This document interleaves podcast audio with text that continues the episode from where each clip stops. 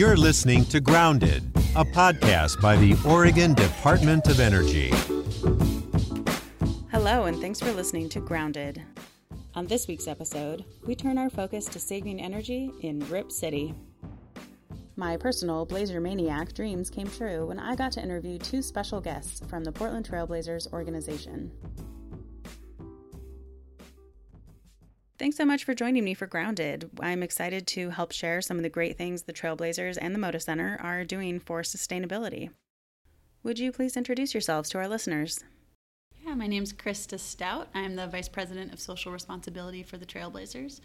And in my role, I oversee our social environmental impact work from a community perspective, as well as uh, diversity, equity, and inclusion, and youth basketball. And my name is Scott Sisson. I am the AGM of Facility Operations, and I handle all of the uh, building engineering. Concert production is also part of that, housekeeping, as well as the sustainability projects that we work on. Why is going green and saving energy important to the Trailblazers organization?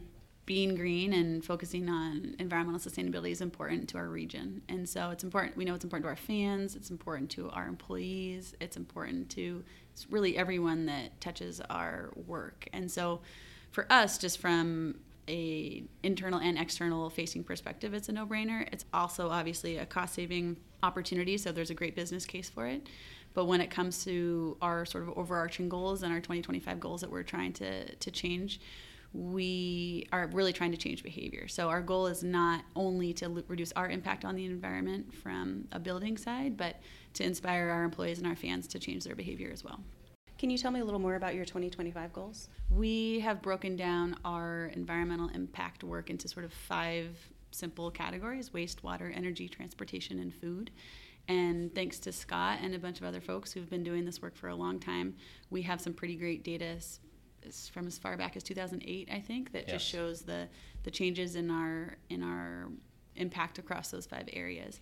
So what we know that from is that from 2008 until now, we've reduced our water use by about 29 percent, and our 2025 goal is to reduce it by an additional 10 percent. On the energy side, we've reduced our energy use by 50 percent. And 50 percent. Mm-hmm. Wow. Thanks yeah. to Scott, who will talk more about that. About three million six hundred thousand kilowatts. Whoa yearly. And that is not insignificant. No. And our 2025 goal is to reduce by an additional 20%. And on the waste side, we started at 38% waste diversion in 2008. We're now above 90. Yes. Food. 11 million pounds recycled. Diverted every yeah, year. Since 2008. Oh, since yeah. 2008, yeah. okay. Which is amazing. Um, transportation, right now, I think 35% of our fans come to games not driving by themselves and our goal is for that to be over 50% using alternative transportation and carpooling. And on the food side, our goal is to actually by 2025 be completely organic, sustainable, or locally sourced from a food perspective. And right now, we're I think almost 100% on beverage. Yes. Beverages, um, at least beer and wine. and on the food side, I think we're 40-ish. I think that's the last numbers I heard some, as well. Somewhere in there. So we're trying to get to 100 it sounds like you've made huge strides already and i think the the organization as a whole has always been pretty focused on sustainability. But like you said in the last you know decade or so uh, you've really stepped up and you're getting closer to reaching these goals. So can you walk me through how the organization decided to make those changes? For us i think it was it was an awareness that we all came to. The world it uh, at one time seemed rather indestructible and it seems much more frail now than it, it was uh, when I first started here. It was not an awareness that people had. And as you become aware of these changes to the world, then you become responsible for those changes. And I think that there's a responsibility both in community and as a corporate that you, you have a responsibility for the very earth that you're on and all the people that live here. And I think as we go farther and farther into these unknown times, where there is definitely no denying climate change anymore, that you have a responsibility to do something about it, especially in the areas where you can do something that has an impact. Well, and I think that you are probably, I mean, forgive the pun, but blazing a trail. I think that this, uh, the Moda Center was the first sports arena to get a LEED Gold certification. And did other sports arenas follow suit? It was really difficult at first when we first looked at LEED. I never dreamt that we would have gotten to gold when we first started the process, and I was really heavily involved in that. But as we started looking at it, um, we realized we're an existing building. The building wasn't designed from the ground up to be a LEED building. And that's what separated us because if you design the building from the ground up to be a highly energy efficient building, then it's fairly easy to maintain that.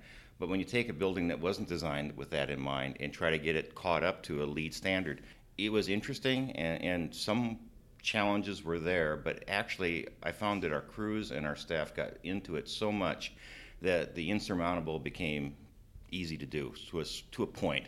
Recycling kind of took off. We were able to make some uh, infrastructure changes. We had great support from the Trailblazers from a financial uh, perspective. I really didn't get any pushback on any of the projects that I was working on. Yeah, and I think if you look at a lot of the new buildings, to Scott's point, like Sacramento's new arena, it's amazing, right? Isn't it platinum? It might be. Platinum. It could be, yeah. Yeah, I think it is. But they just built it, right? And Right. so they have every incentive to make it as efficient as possible and as responsible as possible. So the work that Scott and his team did to retroactively get us to that point is pretty incredible. We've been pretty proud of it, and I will tell you that from an engineering standpoint and from a staffing standpoint, we had full buy-in all the way down the line. So um, we had some incredible partners too that helped us get through the process. Justin Zeulner, who runs the Green Sports Alliance, was here doing environmental impact work as well, about you know at, up until about three years ago, and he and Scott and others here worked together to help be a founding member of the Green Sports Alliance, which also has played a really big role in I think getting leagues and teams and arenas from pro sports, college sports, sort of across the board really focused on their impact and not only from a facility and building perspective but also a fan and employee engagement perspective. So if you you know go to the green sports alliance summit or you know hook into any of the work they're doing you realize it's actually become a quite a big movement. And i think green sports alliance started in 2011 10 somewhere around there. so i yeah. think like since then that's also really impacted how um, sports is really looking at the green space. So you mentioned that since 2008, you have cut your energy use in half. Can you walk me through uh, what kind of energy savings you've implemented? Sure. Uh, let me go list some of the projects. I mean, it. You don't get it in one project. You get it in pieces, and uh, we've done everything. We did a 400-ton chiller, which we retrofitted uh, to a new technology. Uh, the old technology, it was either on or it's off. We went to a variable speed drive on the chiller units, and basically that alone was 450, 460,000 kilowatts saved per year. Um, just that one change. Now, in addition to getting the savings, we're also reducing the wear and tear on the equipment because the equipment isn't running at full speed all the time. That we should get a lot longer life out of the equipment. So there's been an advantage for me from a from a maintenance standpoint that we can extend the life of equipment. It's a big asset for the building.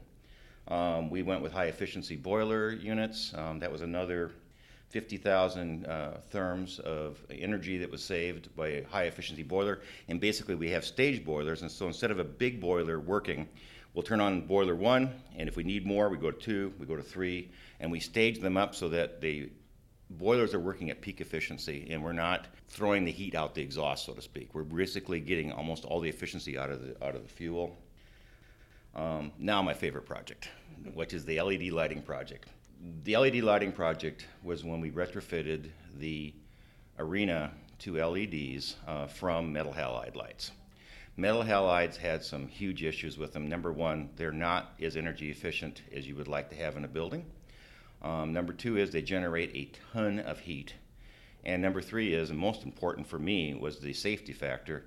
If the power goes out or you take a power bump during a game, you would have a 30 minute cooling period for the bulbs to cool off before they could restrike, and then another 15, sometimes 20 minutes for them to get to full brightness again. So, should you take a power bump during a game, you were basically out of light for 50 minutes. Did that ever happen when you had those lights? It did not. Oh, Uh, Lucky. very fortunate in, in that, but you know, it, there were some times that we did take a bump, but it wasn't long enough for the bulbs to recycle.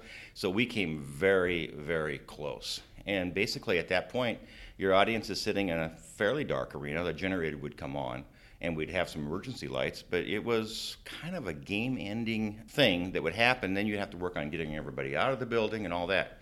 Now we go to LEDs. And I'll get into some of the lighting and the efficiencies of them. But the LEDs are instantaneous. They can go off and on. Matter of fact, we have an effect where they just turn off and on. So they're absolutely instantaneous. So if we took a bump during a game, it's a bump, it's a flicker. And since all of our sound equipment is backed up with UPSs, our scoring equipment, we wouldn't even stop the game necessarily. It would be a, oh, wow, that was interesting. Just keep going. And uh, the referees have said they would probably pause for a second to make sure it was stable again, and we just keep going.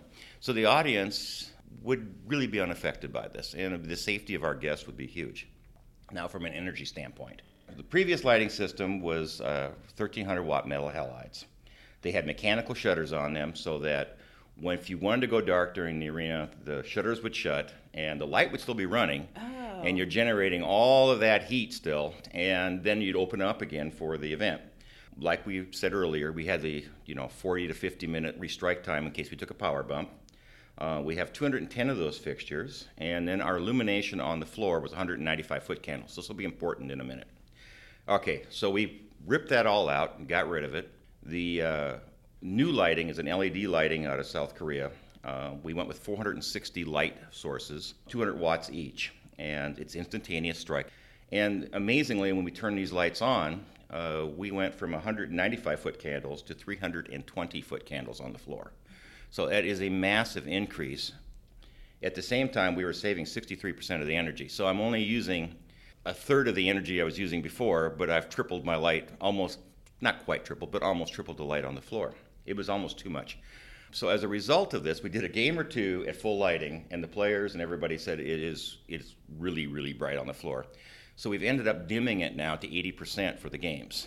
So the wonderful thing about LEDs is we're dimming it. So what we've managed to do here is my savings are actually greater than we anticipated because we're able to dim this down.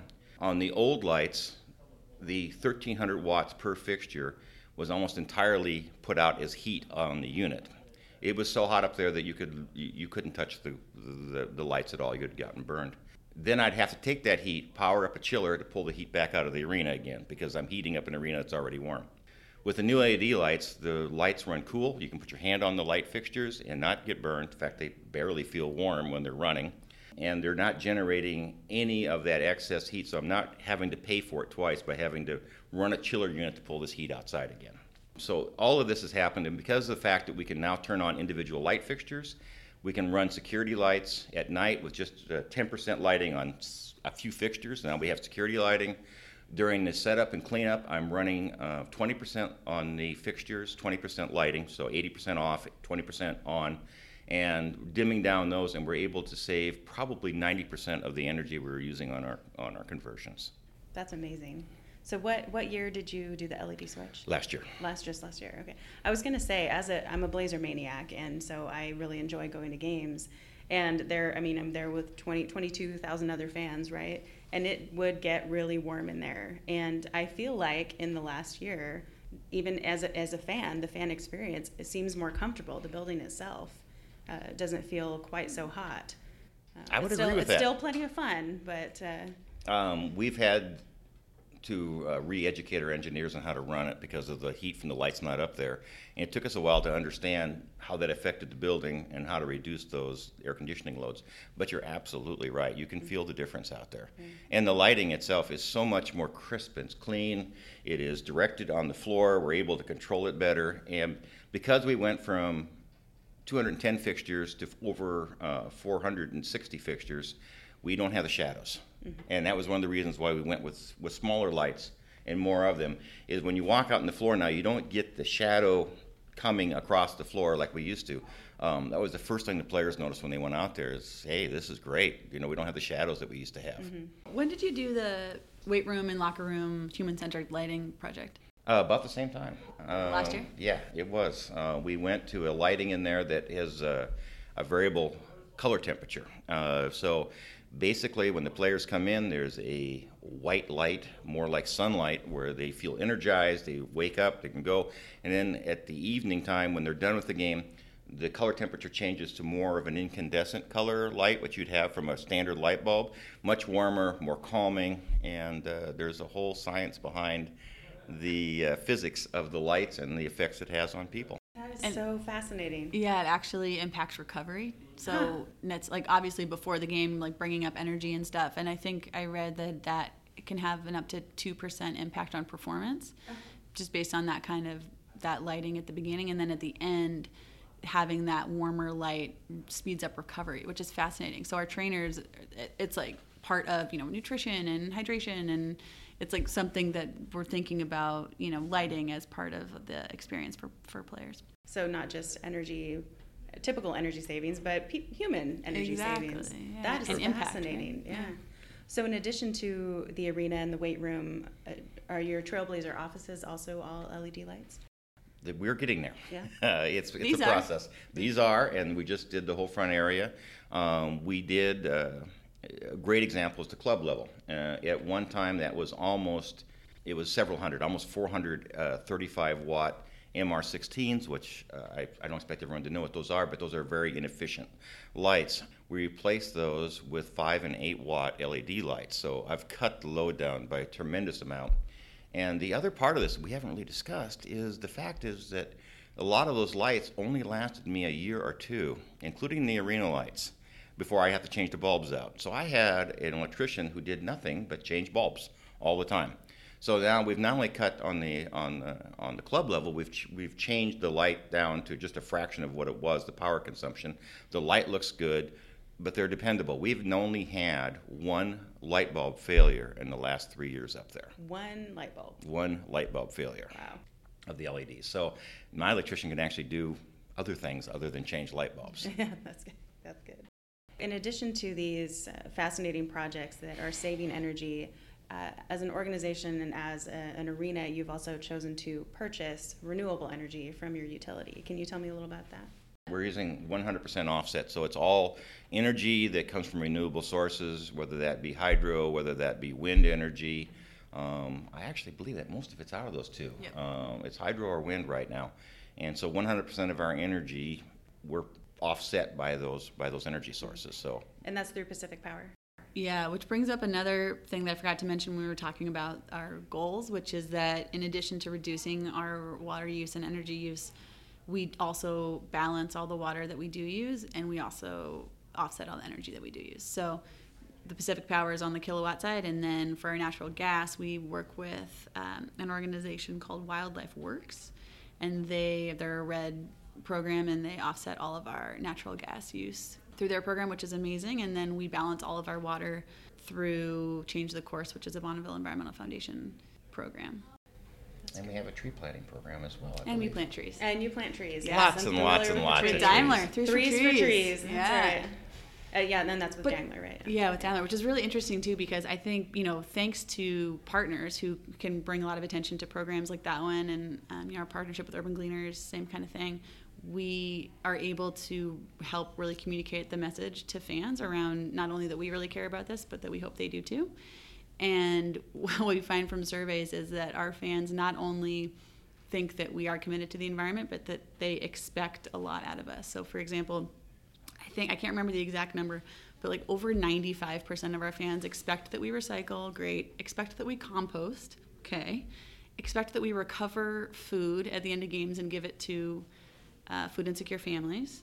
Like over 90% of people are expecting us to do this. This is this is you know what I mean like this which is not something that every arena does. Luckily we do those things, but it's just fascinating to me that our fans uh, and I love it. Like I love that our fans say like yeah, we get that you're committed to the environment and we expect that you're doing all of these things. It's great. it really shows that the, the organization is in the right spot. I mean, the Pacific Northwest really values sustainability and green, and I think that says a lot that it's just an expectation. Like that is supposed to be the norm. Totally. And uh, I think we're fortunate that we live in a place that.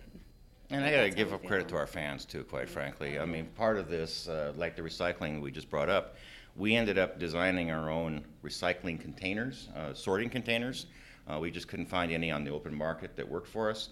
Um, and then we made the commitment to serve all of our food in recyclable flat, uh, excuse me, compostable, not recyclable, compostable flatware, and all of the serving utensils are all 100% compostable.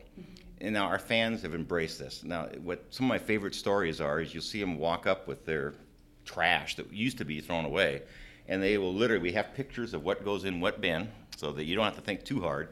And they can dump the whole thing right in the food composting bin, whereas before that was going in the trash.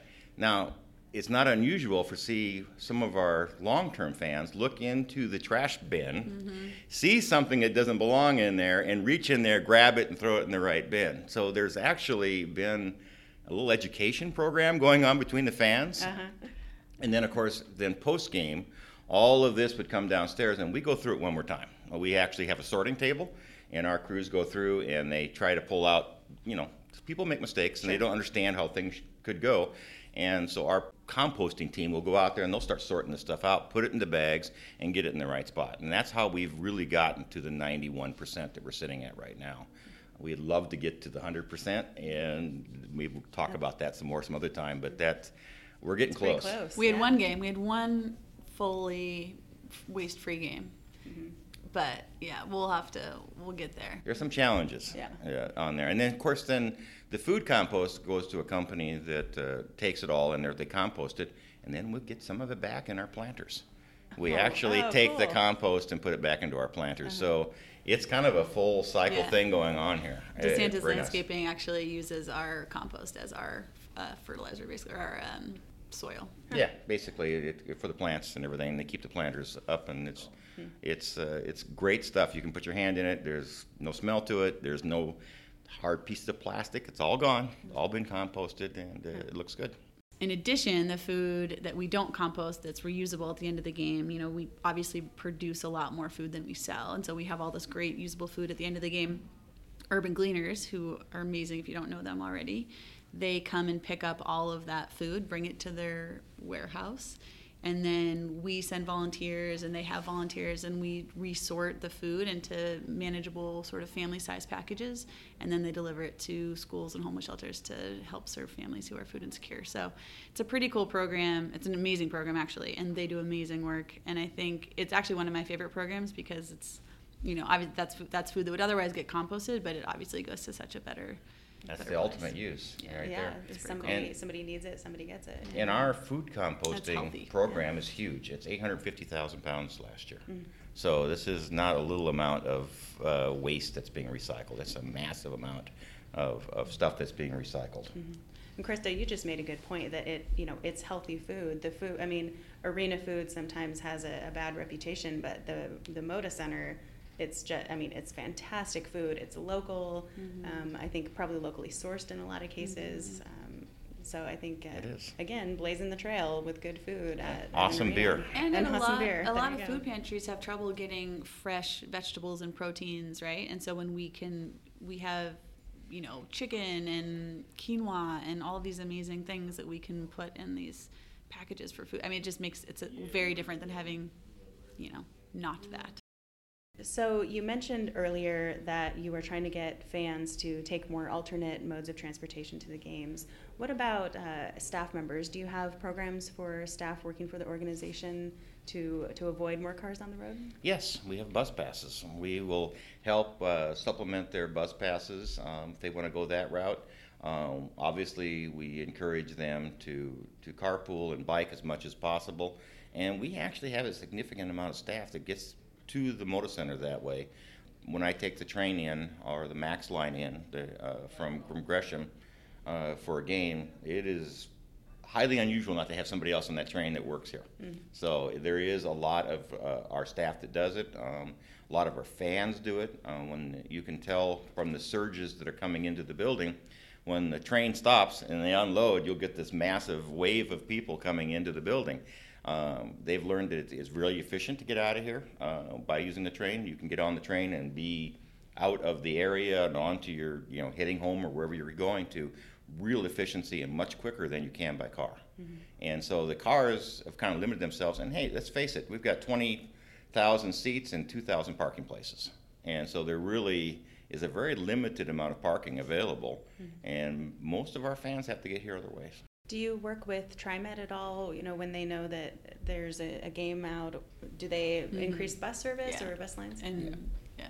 I communicate with them uh, really often on this, and as a team, uh, the parking team, it basically they get a schedule of our concerts, they get a schedule of our uh, our games, they know the end times, and then they schedule buses. I'll give a call out to Wade here from TriMet because he's uh, been my go-to guy, and I'll call him and he'll add trains and buses and routes and and, and help us. At the same time, if uh, we've got something a special event or something happens, TriMet has been really quick to come out and say, listen, we had a you know a, a, power outage on on Max Train. They'll actually get their people out there and they'll say, this is how you get to where you're going. We're sorry that we had a little in-service interruption, which doesn't happen very often. Mm-hmm. But they'll help us and they'll actually make sure that our fans get home efficiently and safely. The other thing that we do with employees, which is kind of fun, is we have these five green games that reflect our five focus areas. And so each one has a community partner that we work with and raise money for and raise awareness for, and that does something right from so like um, Bonneville Environmental Foundation and Change the Course. We do an activation with them with Wells Fargo around our water game and incentivize our fans to text in and balance a thousand or restore a thousand gallons of fresh water to the Deschutes or Willamette River, and then they get a you know sustainably sourced T-shirt. Like we do sort of fun little fan engagement things around each of our specific games, and we do that with employees. And the hope is to sort of incentivize that kind of more sustainable behavior. And on the transportation side, what we do is for Transportation Week, when our transportation game is, we last year at least basically gave a raffle ticket to anyone who went anywhere not by car. So for the whole week, if you walk to lunch, if you walk to work, if you take bike down somewhere instead of driving to wherever, you get a raffle ticket. And then we pulled the raffle winner got the Looptworks upcycled special item in the game. I think it was like a backpack or something. So we give all of our old jerseys and old gear that we can't use anymore to Looptworks, and they upcycle all that stuff into cool, one of a kind items that we give away and sell. I like to kind of tie into that with another project that we do, and that is we call it the Great Summer Cleanout. And every summer, we go down to our loading docks and we set up huge uh, bins for wood and metal and electronics. All the paint and chemicals get sorted out. And what we do is um, buildings seem to collect the stuff. Uh, sometimes it's a mystery how it gets here, but sure. it does get here. and so every summer we do the great clean out and we go through the buildings. Now, what this is good here is, we allow our, our employees and their families to bring their stuff in too. We actually have a crew that tears apart equipment, so if some of it's recycling and some of it isn't, or if some of it's electrical and some of it's wood, for instance, they'll disassemble it on the spot, separate the components into the bins, and uh, it's become, in addition to recycling, we're also finding that uh, I, there was a set of tires. Now, I use this as an example because it's just a, a, small example, but one of the employees had sold the car, had a new set of tires for it, and well, I, I need to get rid of these tires brought them down to be recycled. Another employee says, oh, wait a minute, that fits my car. Next thing I know, those things are gone. And so there's been a little bit of not only the recycling going on, but it's become kind of a, I guess we'll call it a swap market where people are coming in and able to say, you're getting rid of that? Well, listen, I could use that. And it gets reused, mm-hmm. which is the ultimate recycling in my, in my opinion. But we're just getting ready to do that. We'll do that again in August, and it's we call it the Great Cleanout. So you've mentioned a number of partners that you've worked with through the years on, on various aspects of your sustainability goals. Are there any other uh, partners out there that have really helped you get where you are today? Well, the one that I work with the most, and as we as a company work with the most, is Energy Trust of Oregon. They have allowed us to do projects that we're just not financially capable of doing without their support. Um, they have been with us since the beginning. Um, we have done a, uh, uh, seminar here with with that. Show other buildings, and uh, they actually put it together. We were able to show other buildings what we've been able to do here. They have been a huge, huge partner of ours. And they're just an amazing resource. So even personally, when you look at their residential, and it's like they just have a ton of great information and, and ways that individuals can help. And so we try to promote that as well, so that folks are looking at oh, like whether it's a you know a light kit that they send or a shower head, low flow shower head, whatever it is. They just have a ton of great resources for commercial and residential. Any future plans for other energy saving projects or other sustainability goals? It, it doesn't end. Obviously, there's no finish line on energy savings. So, right now, the big ones for us is uh, we have two arenas here. We have the Moda Center, which is really what we've been talking about, but we also manage the city owned Veterans Memorial Coliseum this summer, already this year, we've re- re- re-insulated and re-roofed it, so that helps. It had very little insulation being a 1950s building, 1960s actually. Now it is getting full LED lighting like the Moda Center does. That's in process. We'll be starting that on August 1st. We've put new chillers in there as well. So, two of the main chillers for the ice floor and for the air conditioning are also brand new high efficiency chillers. So, we're starting now to switch our focus um, not only from the Moda Center, but we want to also take the knowledge we've gained from the Moda Center and bring it over to the VMC. And I'll also say that the practice facility the Blazers use is now 100% LED lit, which is huge. Uh, that light is on all the time. Players are always practicing. They've always have some events going on over there. So just before I did the Moda Center lighting, we did the Moda Center lighting. We were able to convert the practice facility over to LED as well. And the savings over there have been instantaneous and amazing. They could not believe the difference in the bills. There you have it, Trailblazer fans. No surprise, Oregon's professional basketball team is paving the way, and yes, blazing the trail, in sustainability and energy savings. And you help them get there. Learn more about the Trailblazers on their website, trailblazers.com. See photos of the Moda Center on our blog, energyinfo.oregon.gov. Learn more about our work at www.oregon.gov/energy. All episodes of Grounded are available on soundcloud.com slash Oregon Energy. Subscribe to Grounded using your favorite podcast app, including iTunes, Stitcher, and Google Play. Thanks again for listening to Grounded, a podcast by the Oregon Department of Energy.